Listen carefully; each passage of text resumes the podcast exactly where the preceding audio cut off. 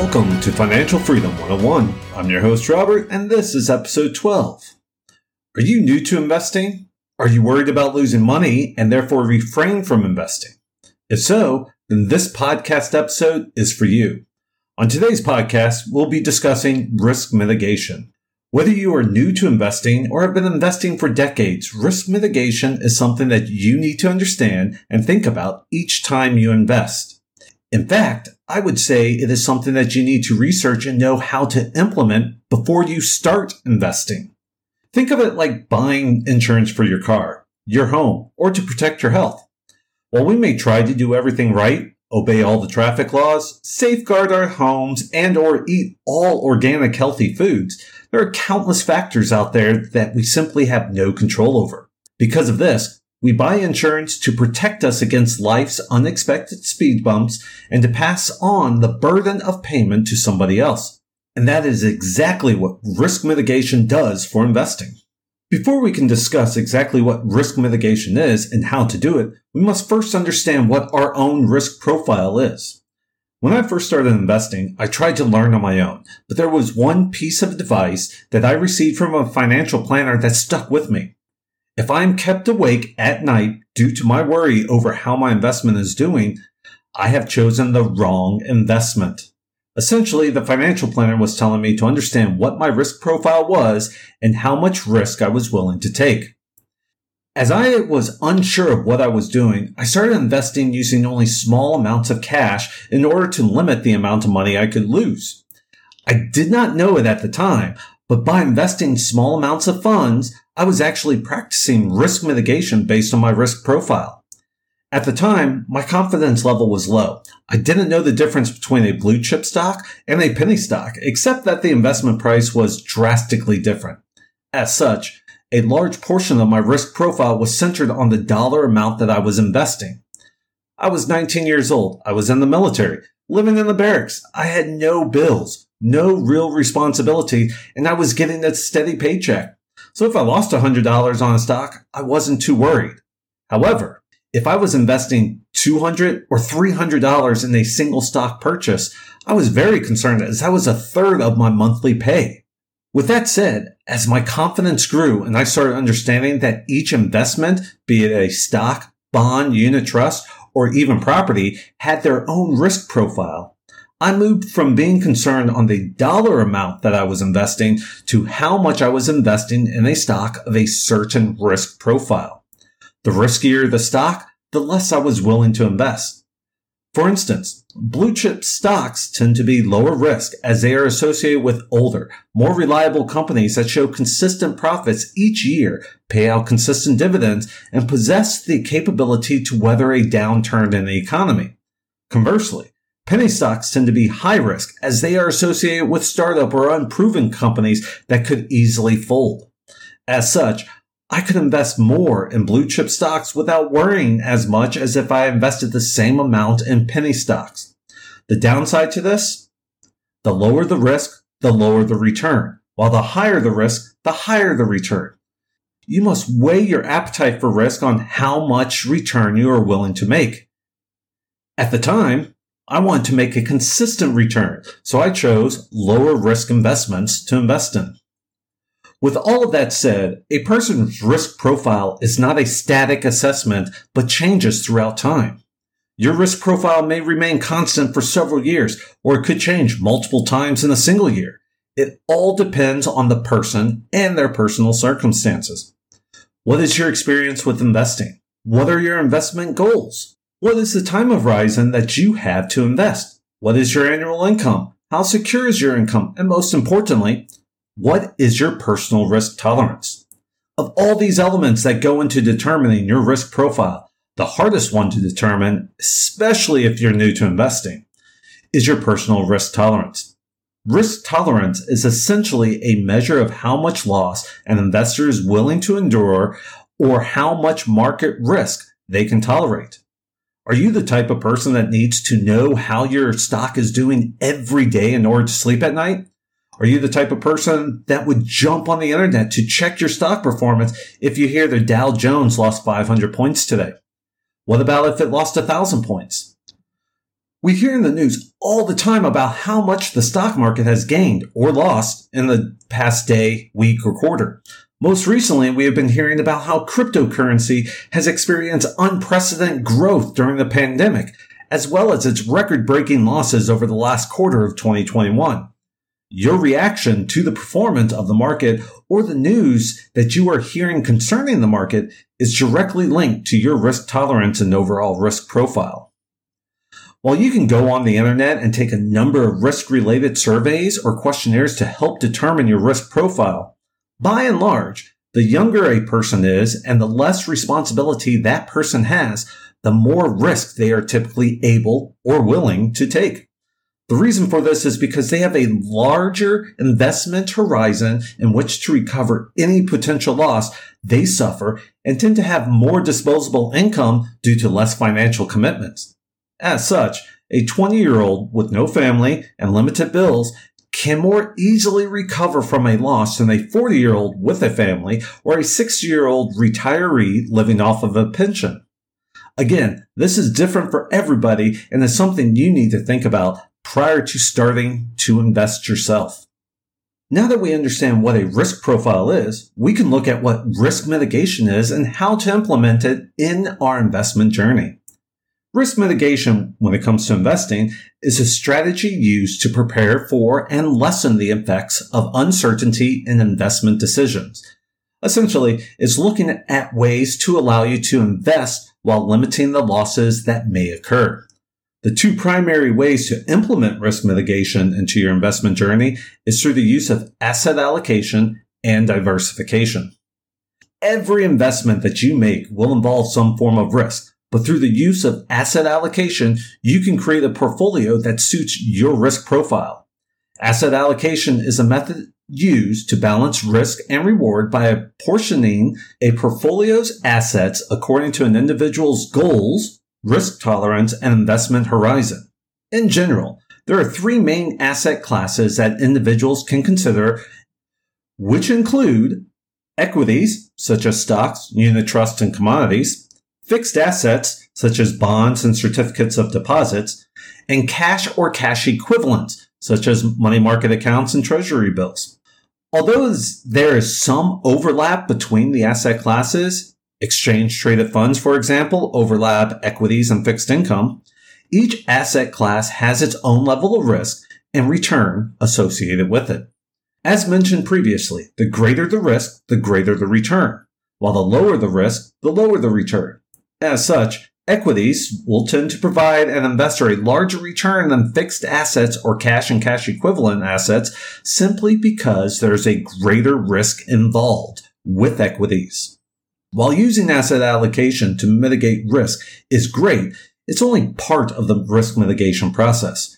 In order to truly mitigate your risk, you also need to understand and implement a diversification plan. We have all heard the saying, never put all your eggs in one basket. And that is exactly what diversification helps to prevent. Diversification helps to spread load your eggs across a number of different baskets. When it comes to investing, a diversified portfolio is one that offers a mix of asset types and investment vehicles in an attempt to limit the exposure to any single asset or risk. By using diversification in conjunction with asset allocation, you can create a portfolio that matches your risk profile. Are you able or willing to take a lot of risk in exchange for a greater return? If so, you can create a portfolio with 60% equities, 30% fixed income, and 10% cash assets. If you are risk averse, you can create a portfolio with 30% equities, 60% fixed income, and 10% cash assets.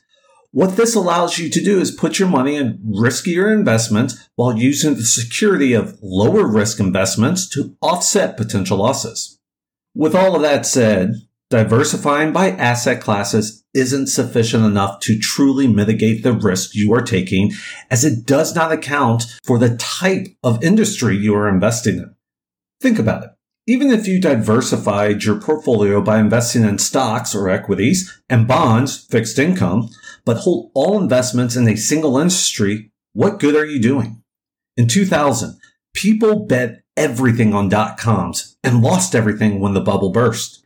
In 2007 and 2008, they did the same thing on property. Now, people are doing it with cryptocurrency.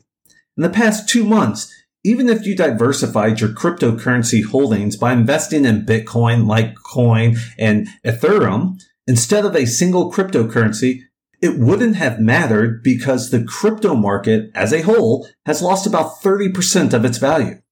Let's take that one step further. What if you diversified your portfolio by investing in stocks such as Coinbase? While you diversified your portfolio among the asset classes, equities and cash or cash equivalent, you still invested in the same industry, cryptocurrency. Coinbase's stock price has largely followed crypto's trend and itself has lost about 25% of its value over the same period, which is actually no surprise as it's within the cryptocurrency industry itself. To truly diversify your portfolio, you need to spread load your investment across different asset classes and industries. For us, we personally invest in stocks, unit trusts, cryptocurrencies, and of course property. For our stocks and unit trust, we invest in multiple sectors. We have investments in IT, FMCG, fast moving commercial goods or retail, if you will, REITs, which are real estate investment trusts, and several other industries. For property investing, we are investing in single family rentals, houses of multiple occupation, where we rent out rooms instead of the whole house, and we focus on both student and professional accommodations. Ultimately, we are protecting ourselves from the downturn in any one industry by spread loading our eggs across multiple baskets.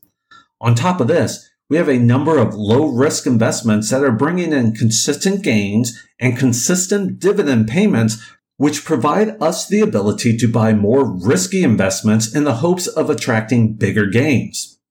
I want to add a note here and state that property is a different investment vehicle than most.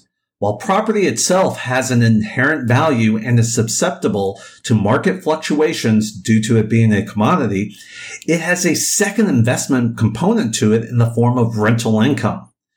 This is actually why we love investing in property. During the pandemic, the property market in the UK went crazy and prices rose by an unprecedented 7% on average across the entire UK, as compared to the normal 2 and 3% in previous years. However, rental demand for things like HMOs dropped as individuals were concerned over the spread of COVID. But the demand for single family homes, on the other hand, grew. While we may have taken a loss on rental income for our HMOs, the value of one of our HMO properties actually increased by over £10,000, which we actually capitalized on when we refinanced our property. In addition to this, we also saw an increase in the average rent we could charge for our single family homes. Win win, if you ask me. We know people who invested in property back in 2008, and by understanding the property market and its dual investment capability, they were able to protect their investment when the property market crashed.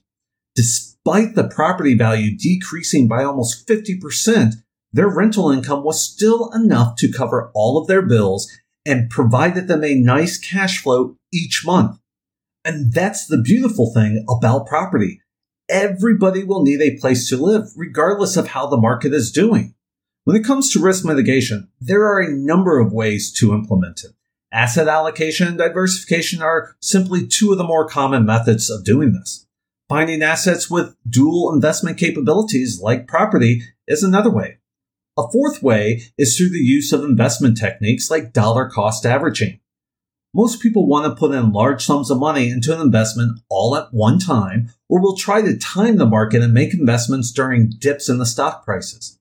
However, using dollar cost averaging will help to mitigate risk through the use of fixed investments on a routine and ongoing basis.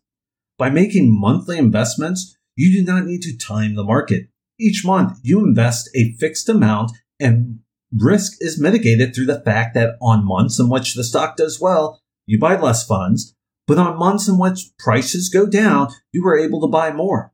At the end of the day, you can actually still make money even in a down market due to the natural ebbs and flows of the market itself. As a bonus for listening to this podcast, I'm going to leave you with a trick for risk mitigation, especially if you are just starting out. If you want to learn about risk mitigation, but not have to worry about researching 20 or 30 different stocks and purchasing multiple stocks and having to keep an eye on each of them, consider starting out with investing in unit trust or mutual funds, depending on where you're from. Not only is a unit trust already a basket of different stocks, but they are clearly labeled as to what industry those stocks are from and the overall risk of that basket of stocks. Unit trusts are typically ranked on a scale of 1 to 10, with 1 being almost no risk and 10 being extremely risky.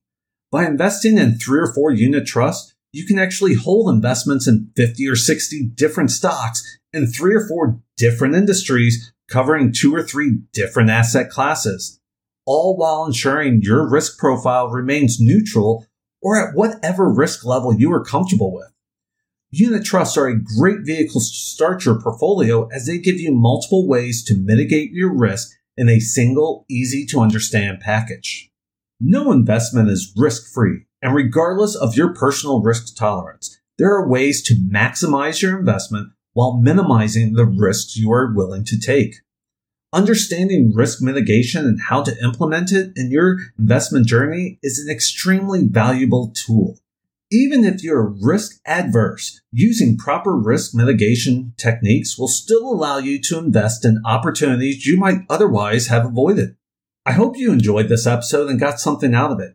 If you want to understand more about risk mitigation and the different techniques you can use to maximize your investment risk, visit our website and drop us a line or check out our Wolfpack Academy for details.